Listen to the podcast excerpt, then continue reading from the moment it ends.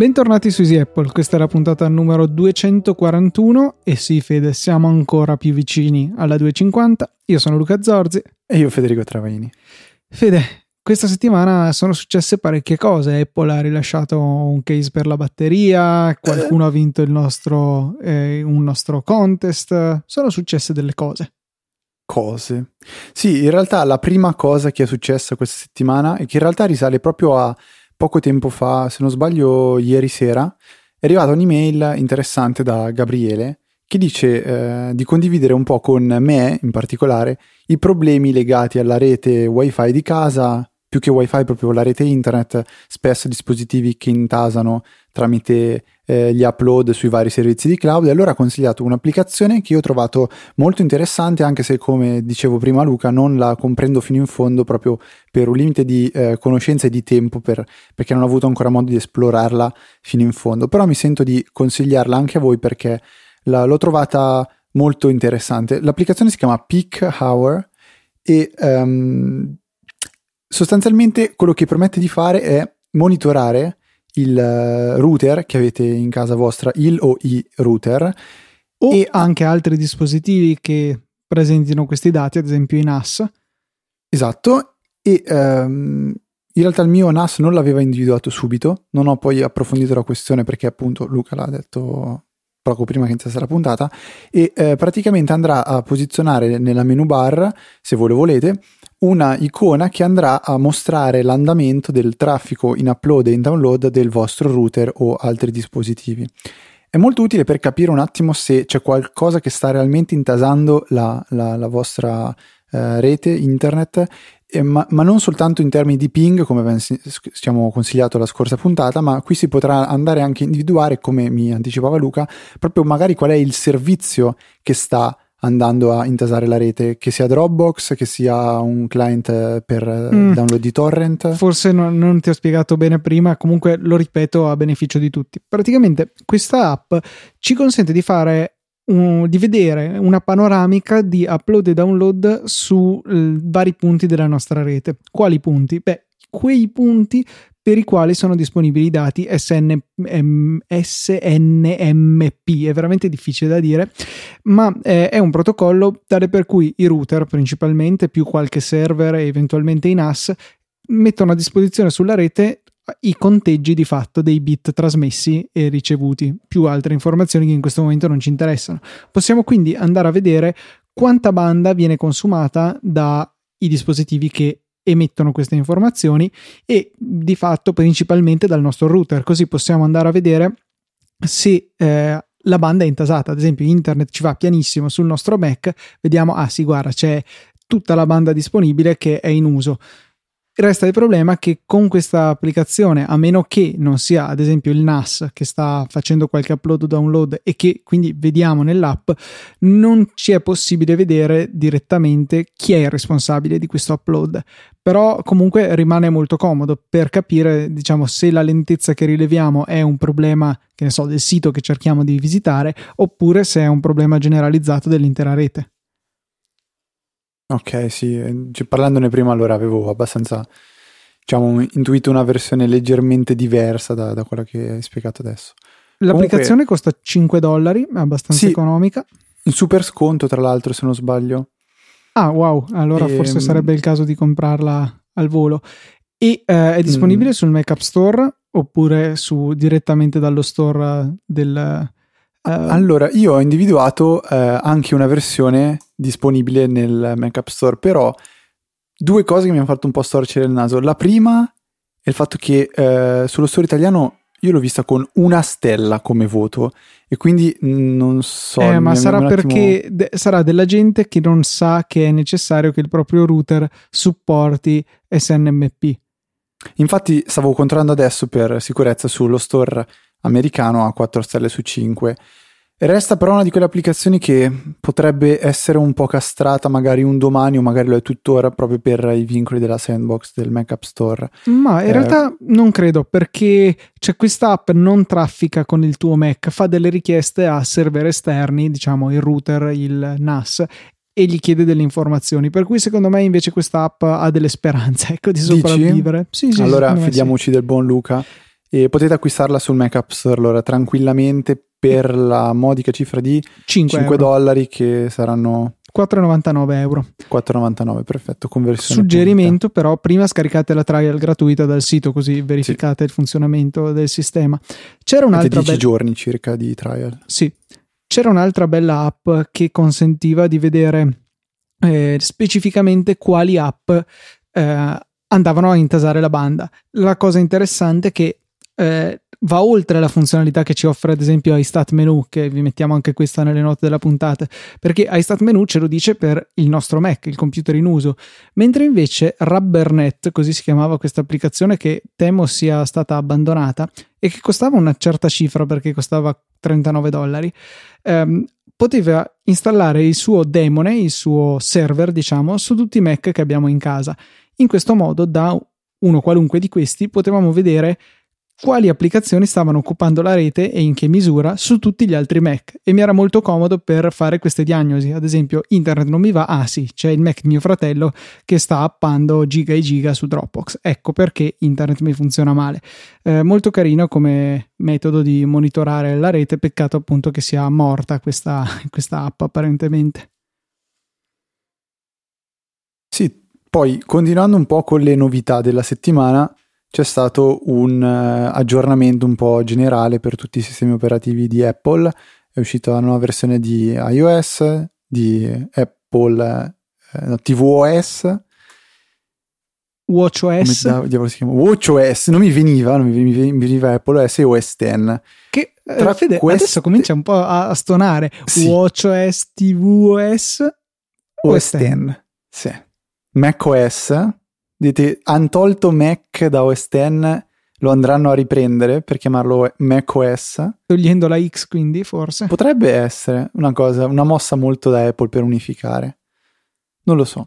Comunque, tra le varie novità, quella che più mi è balzata all'occhio è stata quella di iOS riguardante Apple Music. Sono stati infatti apportati dei miglioramenti per quanto riguarda l'archiviazione offline delle canzoni.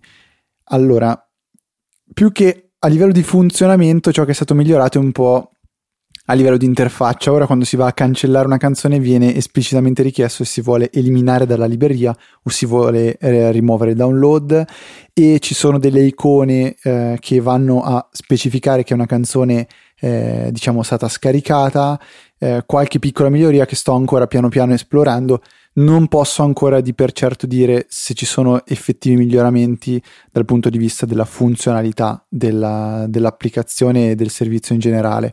La cosa che un po' mi ha fatto cadere i cosiddetti è stato che, finito l'aggiornamento, l'iPhone ha dovuto riscaricare tutte le canzoni che avevo salvate offline, perché probabilmente per qualche motivo strano durante l'aggiornamento le ha dovute eliminare tutte dal dispositivo, quindi è partito un altro download che è durato ore e ore. Yay. L'altra grande novità è che ora su tvOS è finalmente possibile utilizzare la vecchia app Remote per andare a digitare il testo. Questa era veramente la funzione che mancava. Scrivere soprattutto le password, soprattutto se generate da 1Password come nel mio caso, con uno scorrimento di qua e di là sull'unica lunghissima riga della tastiera dell'Apple TV, era veramente scomodo. Adesso finalmente è stata ripristinata la funzionalità già presente in realtà con la vecchia Apple TV di poter utilizzare l'applicazione Remote su iOS per controllarla, e funziona anche da Apple Watch, ovviamente non per la parte di scrittura ma per la parte di navigazione nei menu, però purtroppo non funziona nei giochi, perché speravo di poter giocare a Crossy Roads comandandolo dall'Apple Watch e invece questo non è stato possibile. Che peccato. Tra parentesi, Fede, ci sono i miei amici che vanno matti per giocare a Crossy Roads in due sulla televisione, uno con l'iPhone e l'altro con il telecomando dell'Apple TV. Veramente mi chiedono quant'è che possiamo venire a giocare, quindi questo giochino qui ha avuto un successo devastante secondo me. Ma davvero? Ti giuro la cosa mi sembra veramente, dovresti provarla perché è veramente divertente il fatto che poi ti puoi picchiare l'uno con l'altro, mettersi in difficoltà oppure giocare collaborativamente. È veramente il gioco secondo me più riuscito che finora ho trovato sull'intera Apple TV. Interessante come cosa. Ci sarebbe da provare Beats Sports, solo che costa 10 euro e per giocarci una volta mi rode un pochettino, ecco. Io sinceramente quasi non so di cosa tu stia parlando, perché sono giochini che non ho l'avevano presentato insieme all'Apple TV, era uno dei giochi, è un po' una specie di Wii Sport però a tema musicale, nel senso devi andare a tempo con la musica per fare variazioni. Ah, ok. No, io sto ancora aspettando e spero di non essermelo perso quel gioco che avevano presentato quando avevano introdotto Metal per OS X, che era un gioco per Mac, che però io sinceramente non ho più poi sentito nominare da nessun sito, e quindi penso che sia ancora in fase di sviluppo. Una di quelle famose cose annunciate, magari rimaste lì, o giusto per fare una dimostrazione, arriverà, penso che sarebbe dovuto arrivare in questi giorni, questi mesi. No, presente il gioco, per cui purtroppo era non posso aiutarti. Tipo una sorta di survival dove veniva distrutta tutta una città, il personaggio doveva sopravvivere a delle ondate di zombie e si distruggeva tutto, gli alberi, le case. Piante contro zombie? Leggermente diverso. Vabbè. Continuiamo con le novità della settimana e proprio ieri è stata lanciata un'applicazione che è stata teaserata per lunghe settimane da il nostro amico Fabrizio Rinaldi, che ha lavorato insieme a Francesco Di Lorenzo per dare vita a un client per Mac, per Gmail, per Inbox. Google Inbox. Google Inbox, sì, stavo dicendo Inbox per Gmail, Google Inbox. Che né io né Luca utilizziamo attualmente. Io utilizzo Spark su iOS e non solo, scherzo. Utilizzo Spark, però so che molti dei nostri ascoltatori fanno uso di Inbox per Gmail. Io stesso l'ho sì, usato, solo che appunto alla fine l'avevo abbandonato perché dover usare la web app alla fine da Mac mi rodeva un po'. Questo programma, questa app potrebbe essere quella che mi riporta a utilizzare Google Inbox, perché su iOS è fatta piuttosto bene l'applicazione, però insomma non avere lo stesso feeling su Mac poteva essere un problema. Con il lavoro di Fabrizio e di Francesco sembra essere veramente salita di livello, ecco, la possibilità di usare proficuamente Inbox anche sul Mac. Sì, e neanche farlo apposta. Da qualche giorno Dropbox ha annunciato che ha terminato lo sviluppo di Mailbox, che praticamente è il padre di Inbox per Gmail, perché più o meno lavora con una logica molto, molto simile. Io che ricordo è proprio Mailbox, il primo client di posta che aveva una concezione diversa della Inbox. Sì, che aveva introdotto il concetto di snooze delle mail, quindi di ricordamelo più tardi. Esatto, sì, non solo quello, diciamo soltanto proprio il discorso del arrivare alla inbox zero, il discorso che le email non sono fatte per rimanere lì, ma devono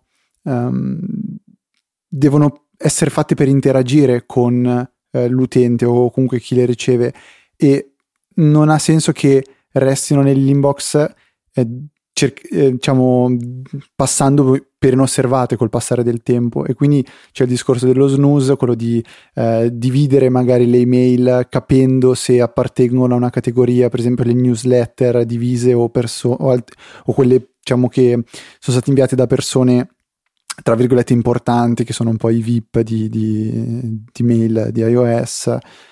Comunque un po' di concetti che hanno un pochettino stravolto il concetto di casella di posta, termine molto anni 90, casella di posta.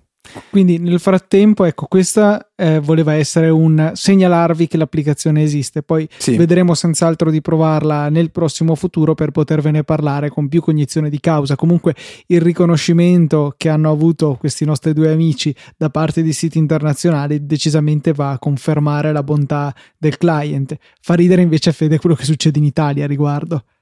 Sì, stiamo ridendo di questo io e Luca poco fa, perché Fabrizio ha riscosso molto, molto successo. Fabrizio e Francesco, andiamo a Cesare quel che di Cesare, hanno riscosso entrambi moltissimo successo a livello proprio internazionale. Se non sbaglio il primo sito che ha recensito Box è stato The Next Web, Sì, quindi non proprio l'ultimo arrivato, poi sono finiti anche su Product Hunt. Sì, la cosa triste è che invece un sito abbastanza importante a livello italiano è andato a bussare alla porta di Fabrizio e Francesco dicendogli: se mi pagate io recensisco la vostra applicazione sul mio sito. Cosa che fa un po' tristezza, però assicuro funziona così, funziona proprio in questo modo, cioè nei siti italiani, la maggior parte dei siti italiani non recensiscono prodotti ma vendono recensioni per prodotti, vendono pubblicità. Così non è, vorrei sottolinearlo per Saggiamente, ecco perché mi sento collegato, no, okay, avendo pubblicato anche qualche recensione lì, non funziona allora così. Infatti, no, hai fatto bene, Maurizio è uno dei peggiori, cioè state alla larga da Saggiamente. Scherzo. Luca ha fatto un esperimento, parlando di cose serie, in settimana con PDF Expert, che tra l'altro qualcuno ha vinto in questa settimana grazie al conto di settimana scorsa. Comunque Luca ha fatto un esperimento andando a ruotare tutte le pagine di un PDF, prima con Anteprima e poi con PDF Expert. Sì, direi che non c'è stata storia. Che piacevole scoperta hai fatto? Allora, giusto per capire, ma perché mai Luca deve farsi venire in mente una cosa del genere? Perché deve... Ah, ma lo so io, mica hai scannerizzato tutte quelle pagine di un libro al contrario? Sì, non era un libro, era... Che cos'è? Ah sì, la mia tesi era che, ecco, dovevo scannerizzare la stampata in cui c'erano su le correzioni fatte a mano dal professore per mandarle al mio collega e cioè la stampata era a due pagine affiancate, diciamo nel foglio A4, per cui l'ADF, il mangiadocumenti dello scanner, le ha scannerizzate tutte quante, però ritenendo la A4 in verticale, mentre invece andava ruotato. Bene, ho preso il mio bel PDF di 8 megabyte, selezionato tutte le pagine, Command L mi pare, o R, su Anteprima per girare tutte le pagine. Uno è left e l'altro è right. Esatto, sì, quindi probabilmente l'ho girato a left. E è venuto fuori che Anteprima aveva fatto crescere le dimensioni del PDF da 8 a quanti erano? 30 mega? 27. 27 mega, esatto, quindi le ha praticamente quadruplicate, più che triplicate. Ho fatto la stessa operazione con PDF Expert, il file risultante è stato 8 mega, per cui non è aumentato se non di qualche kilobyte, per cui una grande efficienza da parte di PDF Expert in questo tipo di operazioni in cui Anteprima è comodissimo, però a volte ha delle difficoltà. E Fede, invece dobbiamo annunciare, o meglio, prima di tutto dobbiamo fare dei complimenti a un nostro ascoltatore. Sì, io sono sconvolto, perché tra l'altro è stata l'ultima email arrivata per partecipare a questo contest in cui avete partecipato in tantissimi, e l'ultima mail che abbiamo ricevuto è quella del vincitore. E ha sbagliato. Allora aspetta, prima di dire di quanto ha sbagliato, diciamo risposta giusta. Ok, allora sto andando a recuperare il documento e la risposta giusta sono 686.983 secondi, che corrispondono a 11.449,72 minuti, che in ore sono 190,83 ore, per un totale di 8 giorni. Già questo ha scioccato me e Luca, perché vuol dire che noi per 8 giorni abbiamo registrato puntate che raddoppiamo tranquillamente, ma proprio senza neanche ombra di dubbio. Sono le ore passate davanti al microfono a parlare soltanto per EasyApple, quindi sono un bel 16 giorni davanti al microfono. Se contiamo tutto il tempo che abbiamo impegnato per il sito, quando è nato Easy Podcast, cercare di collaborare con altri sviluppatori. Attenzione che Fede adesso vi chiede i soldi. Pazzesco, soldi. Ecco. Quindi sono veramente tantissime ore e... È un numero comunque importante. Tutto questo per dire che l'errore di Ugo è stato di...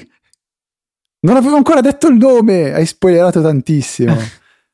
Ha sbagliato di 5,85 minuti, cioè 351 secondi è stato l'errore, che vuol dire nulla, cioè 6 minuti diciamo. Ok, adesso quindi sto andando a fare il conto di quanto è in percentuale, perché cioè è una cosa... è difficilissimo Luca, vediamo se la laurea ti verrà data. aspettate, dove... Il primo impatto è una laurea in formato, numero, percentuale, mungitura, sì, delle 0,0%, molto utile. Bravo, Luca. Molto utile Google Docs. Io... Comunque il vincitore è Ugo Romanelli. Mi sono mangiato una I, mi sa, nel drive. E facciamo i complimenti a lui, che è stato veramente bravissimo. Per farvi capire più o meno di quanto ha sbagliato, il secondo ha sbagliato di 3.065 secondi, no, quindi circa un'oretta. Sì, esatto, 51 minuti di errore. Comunque ha sbagliato dello 0,0009%, in realtà 85%, cioè pazzesco. Complimenti veramente a Ugo, che ci ha azzeccato alla grandissima, e si prende il codice per scaricare gratuitamente PDF Expert. Bravissimo Ugo. Invece Quasimodo, noto designer di Apple, ha rilasciato un nuovo case batteria, uno smart battery case, così l'hanno chiamato. Sì, è stato definito anche come la Panamera di Apple perché ricorda molto quel profilo brutto, che è una cover con batteria integrata per iPhone del costo di 100 euro. No, Luca, €120, perché $100 sappiamo benissimo che si convertono in €120. Ah, io avevo visto $100, sono andato sul sicuro, ho detto beh, $100, €100, invece no, €120. Capacità della batteria, Luca, tu sai? 3000? No, molto meno, sono tipo 1800 e dintorni, cioè è un po' di più, cioè, della... è così grossa e 1800? Sì, perché cioè, in realtà non è grossissima, perché non sfrutta bene l'area del telefono. L'ho scoperta la capacità effettiva perché iFixit ovviamente l'ha già disintegrata per fare la prova, per vedere com'è fatta dentro. Ragazzi, il giorno che iFixit prende vostra sorella, no, scherzo. Vi lasciamo senz'altro nelle note della puntata il link, appunto, al teardown che ha fatto iFixit di questa case batteria. E cioè, hanno, giusto per descriverlo a chi non l'avesse ancora visto, questa è come la cover normale in gomma per iPhone 6, solo che in mezzo ha una bogna che non è grande come la batteria stessa. Cioè, come la cover stessa, è più piccolina, come se tipo voi prendeste, non so, la batteria del 3310 e la appiccicaste sulla schiena dell'iPhone. Questo è un po' l'effetto che fa. E tra l'altro allora cominciamo con le cose positive riguardo a questa batteria. C'è il logo Apple dietro, autorizzato, che immagino a molti faccia piacere. C'è la possibilità di verificare la carica della batteria stessa, del case, dal notification center, dove vediamo appunto quella di magari eventuali auricolari collegati, l'Apple Watch, eccetera, e ha un attacco lightning anche per la ricarica della batteria stessa. E ho letto tra l'altro alcune finezze, tipo se la attacchiamo con un caricabatterie da iPhone, prima caricherà tutto l'iPhone e dopo si caricherà la batteria. Se la attacchiamo a un caricabatterie da iPad, caricherà al 100% della velocità l'iPhone, e quello che avanza, perché l'iPhone non riesce a pescare tutta quella corrente, ricaricherà il case, per cui uno sfruttamento intelligente della ricarica. Bello. E basta, qui finisce il positivo. Il negativo è la gobba. Il negativo è, secondo me, la scelta del materiale, perché ho visto un video di Unbox Therapy in cui se mette in tasca una volta la versione bianca nei jeans e esce piena del peggio schifo che aveva in tasca, peluchi, insomma le solite cose che abbiamo in tasca, che su questa cover così gommosa e appiccicatosetta, non lo so come definirla, si attacca tutto quanto, per cui dal punto di vista della praticità non è che sia al massimo, dal punto di vista dell'estetica nemmeno. Non so a questo punto perché uno dovrebbe comprare questo prodotto rispetto a magari offerte di Mofi o altri produttori di alto livello di accessori, che costano anche meno della metà. Sì, cioè ci sono... mio fratello ha preso su Amazon proprio credo il giorno prima che annunciassero questa, un case batteria per iPhone 6 che ok è bruttino, sì, l'aveva twittato, però costa €17 e ha, non so, 3000 mAh, una roba del genere. È plasticoso, è un po' ingombrante, però costa €17, non 120. Secondo me è meglio un prodotto del genere, tutto sommato. Non è giustificato prendere l'originale Apple.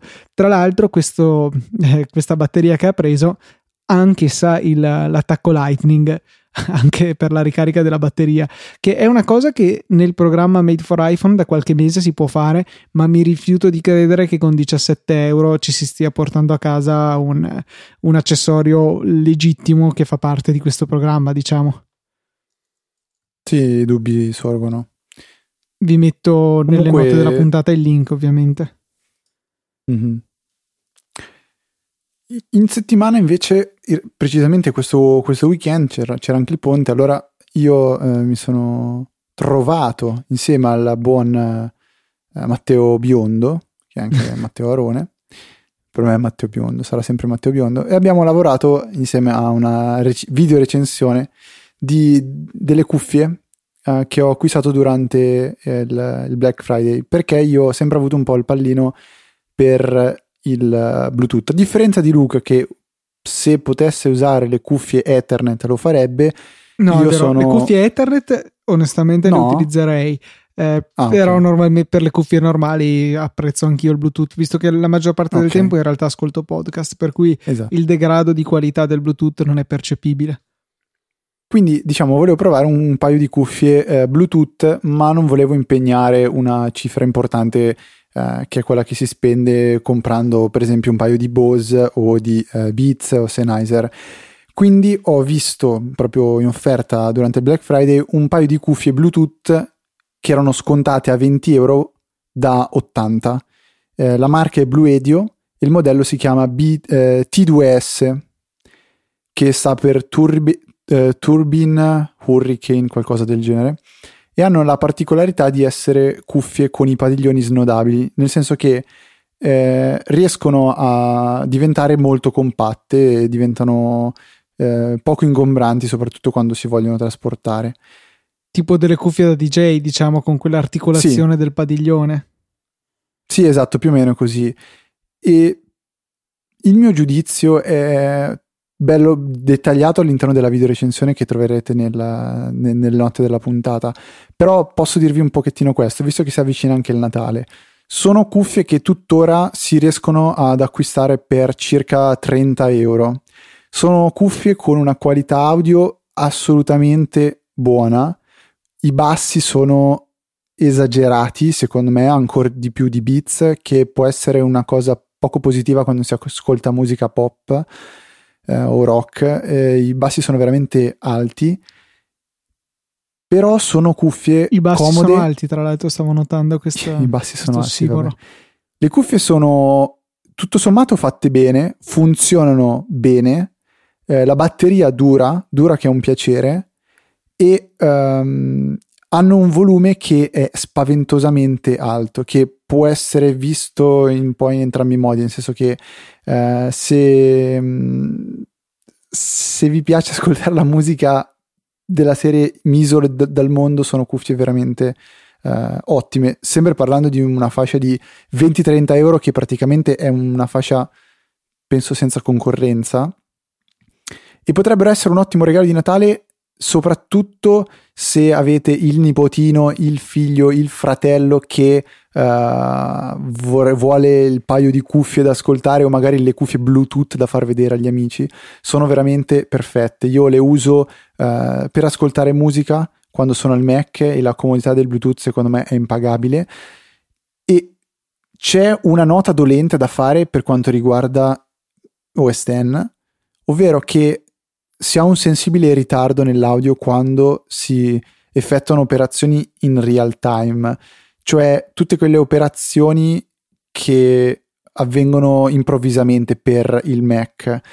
Cosa vuol dire? Premo un tasto sulla tastiera, clicco su un'icona o su qualcosa, sono tutte azioni che il Mac non può prevedere, e quindi arriveranno inevitabilmente con un sensibile ritardo.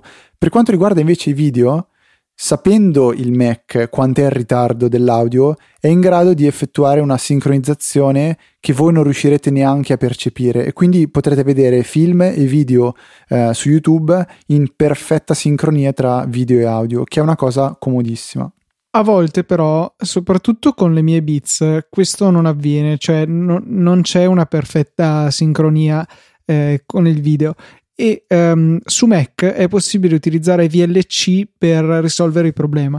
VLC ha la possibilità di aumentare o ridurre l'anticipo dell'audio rispetto al video, e quindi potete andare a correggere manualmente il ritardo per sincronizzare bene l'audio, qualora appunto le cuffie abbiano inserito un ritardo.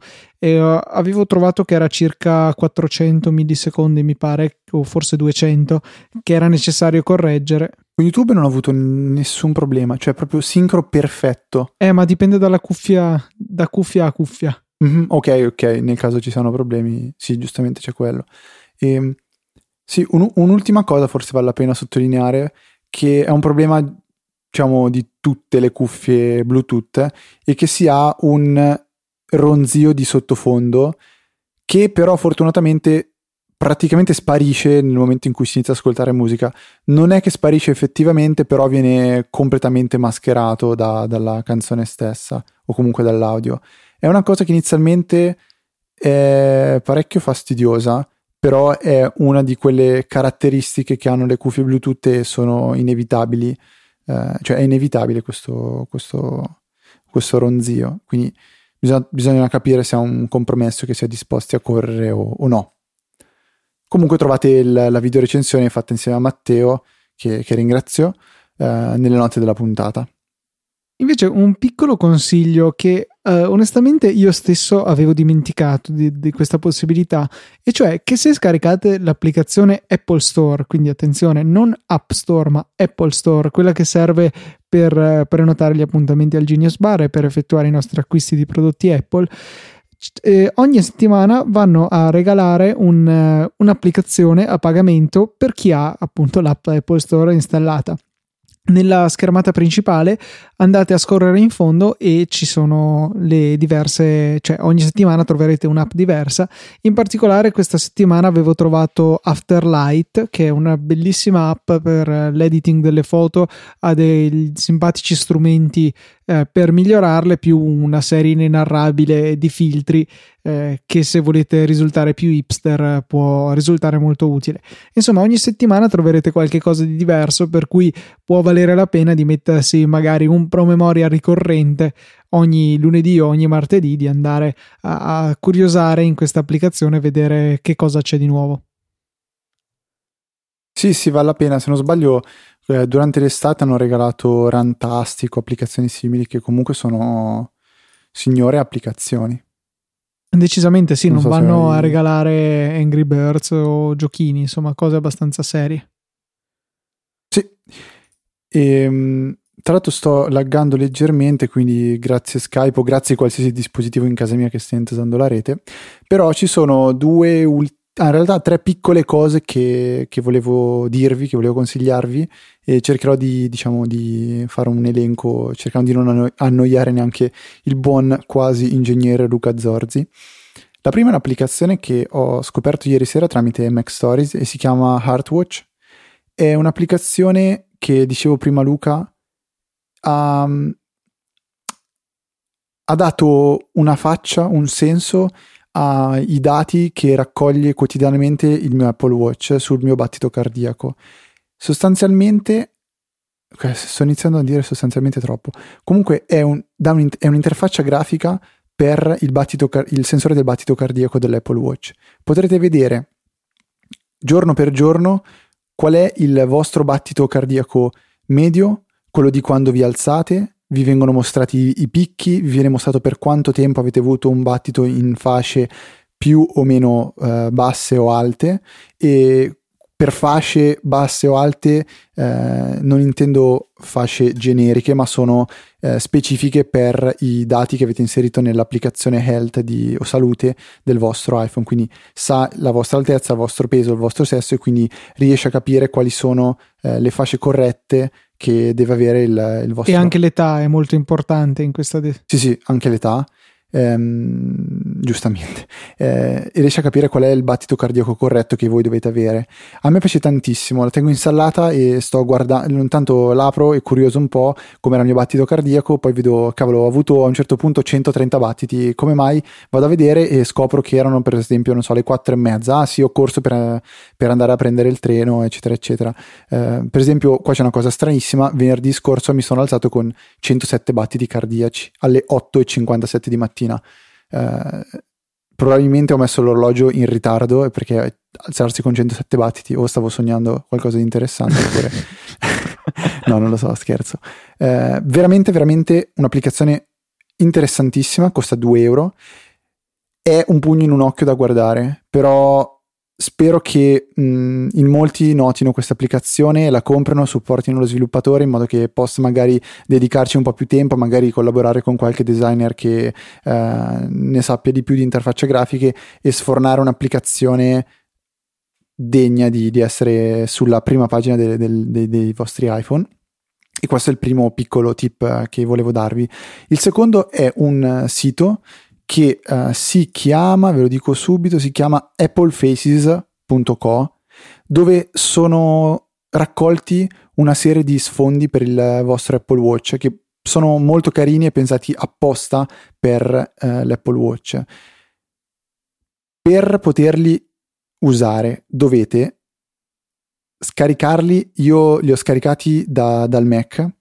Andate su applefaces.co, trovate il link nelle note della puntata, trovate lo sfondo che più vi aggrada, del colore del vostro cinturino, dopodiché lo scaricate e lo dovete trasferire sul vostro iPhone. Per farlo potete usare AirDrop, ormai funziona, che è un piacere, e una volta salvato nel rollino fotografico del vostro iPhone dovete andare a selezionare l'immagine e mettere il cuoricino per renderla un'immagine preferita. In questo modo sarete sicuri che troverete la stessa immagine sul vostro Apple Watch e potrete andare a impostare quella come sfondo.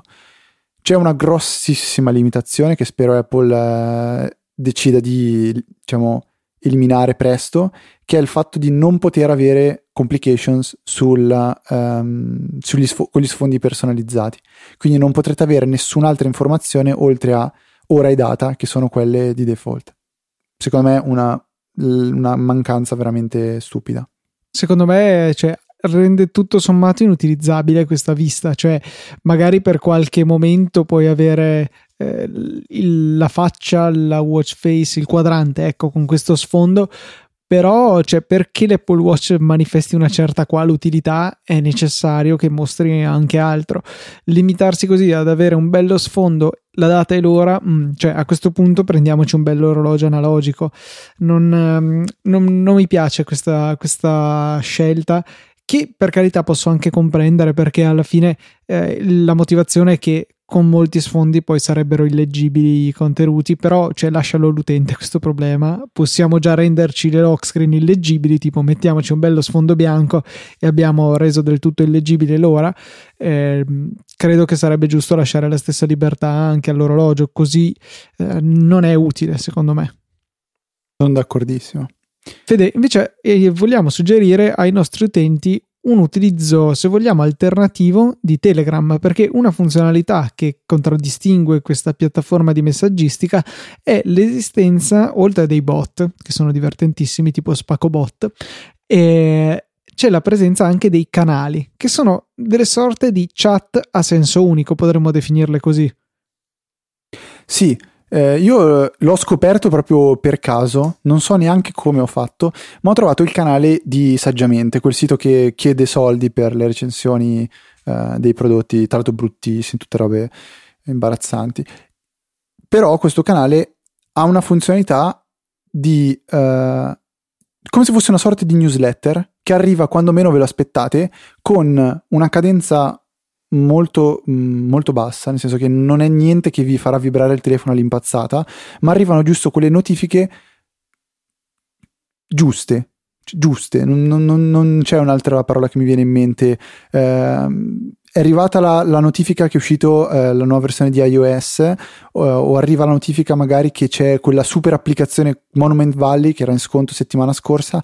Si è sicuri che se c'è qualcosa che valga la pena sapere non lo si perde, e non costa niente, ci si può disiscrivere nel caso in cui lo si trovi di scarsa utilità, ma appunto è completamente gratuito e vale assolutamente la pena averlo nel proprio Telegram se utilizzate questa applicazione, che io ho iniziato a utilizzare di recente un po' per gli stickers, un po' per qualche bot carino e adesso anche per il canale di Saggiamente, che diciamo è molto molto interessante. Io ho pensato, Luca, dovremmo farne magari uno anche noi, però poi ho detto sinceramente c'è già quello di Maurizio che funziona alla perfezione, magari ci penseremo più avanti. Sì, più che altro il problema sarebbe di decidere cosa metterci, alla fine esatto. Potremmo integrarlo con If This Then That, e se facciamo dei tweet con un determinato hashtag, iFixit e smonta tutto. Sì veramente, ma farebbe anche bene tutto sommato, perché per ora ecco, non mi viene in mente un utilizzo intelligente, perché alla fine se uno vuole sapere quando escono le puntate, per EasyApple è molto semplice, il venerdì alle 17, salvo sconfondersi il venerdì col giovedì oppure sbagliare il fuso orario. Magari una puntata che esce di sabato mattina alle 4. Ecco, per dire, però sono eccezioni. Per gli altri comunque abbiamo l'account Twitter di Easy Podcast, Easy_podcast, che twitta l'uscita di tutte le puntate, per cui nel giro di qualche minuto dall'uscita c'è sempre il tweet e potete seguire quello. Con l'app Twitter nativa, cioè l'app ufficiale, è anche possibile, volendo, impostare delle notifiche push ogni volta che un account twitta. L'account Easy Podcast veramente ha bassissimo traffico, a parte le notifiche dei nuovi episodi c'è molto poco, per cui potreste pensare di attivarlo se avete bisogno di sapere subito quando escono le puntate, per cui ecco, credo che almeno per ora non sia necessario crearci un canale su Telegram. Comunque tenetelo d'occhio. Ma secondo me, Luca, tra una settimana, quando avrai la tua bella laurea in tasca, durante gli orari in cui non lavori da McDonald's, puoi pensare a a proposito di McDonald's, Fede, mi ricordi una cosa, volevo consigliare a tutti gli approfittatori, non so, che ci sono tra di voi, tra cui mi ci metto anch'io perché oggi l'ho fatto. Dall'1 al 24 di dicembre McDonald's fa una sorta di calendario dell'avvento e ogni giorno regala qualcosa. Oggi sono andato a prendermi le mie patatine piccole gratuite. Ti ha regalato un cancro? No, mi hanno regalato le patatine. Dove lo vuole, signore, il cancro? Non dire così, porta sfiga. No, in effetti. Comunque ecco, ogni giorno regalano qualcosa, per cui se volete andare a sgraffignare qualcosa di gratuito, l'applicazione di McDonald's è utile. Dovete registrarvi, è un po' una rottura, dovete dargli la mail, il numero, però insomma, €1,30 ci ho già guadagnato. C'è anche wifi. Esatto, che è gratis. Va bene, Luca, ricordagli come ci possono supportare. Allora, voi dovete chiamare il 320... No, ok, quello era il numero di Fede a cui dovete chiedere le informazioni. Oppure... Dai, che poi c'è... No, Fede, diciamo la verità, potete andare su Amazon, fare tutti i vostri belli acquisti per le feste, siete ancora in tempo con Amazon Prime, arrivano veramente in fretta i pacchi, per cui potete andare dal nostro sito, trovare un qualsiasi link ad Amazon e andare a comprare il mondo. Credo che se cercate pianeta Terra ci siano delle offerte anche tra i ricondizionati, e fare l'acquisto dandoci una piccola percentuale, o meglio lasciando che Amazon ci dia una piccola percentuale, perché voi non spenderete nulla in più. La stessa cosa potete fare dall'App Store per andare ad acquistare magari Boxy con il link che vi abbiamo lasciato, oppure Peak Hour, l'altra applicazione a pagamento che vi abbiamo suggerito quest'oggi. Potete anche lasciarci qualche euro attraverso le donazioni ricorrenti oppure quelle singole tramite PayPal. Potete supportare in maniera ancora più diretta il lavoro di tutto il network. Grazie a tutti, chiaramente, quelli che ci hanno supportato in questi lunghi anni di trasmissioni, in queste cos'erano? 8 giorni. 8 ore. In questi 8 ore. Sì, 8 ore. In questi 686.983 secondi più la durata di questa puntata. Sì, e non abbiamo contato neanche fuori onda. Ah sì, tra l'altro il prossimo contest sarà sulla durata complessiva dei fuori onda, mi sembra giusto. Mi sembra giusto, mi piace come idea. Comunque, chi vuole partecipare al prossimo contest sui fuori onda, che sto scherzando, non c'è nessun contest, però non si sa mai, o fare una domanda o consigliare un'applicazione come ha fatto in questa puntata, non mi ricordo il nome, sono un Gabriele, ci ha consigliato Peak Hour, Potete farlo a un indirizzo email che è semplicissimo da ricordare e impossibile da sbagliare, scherzo, info@easyapple.org.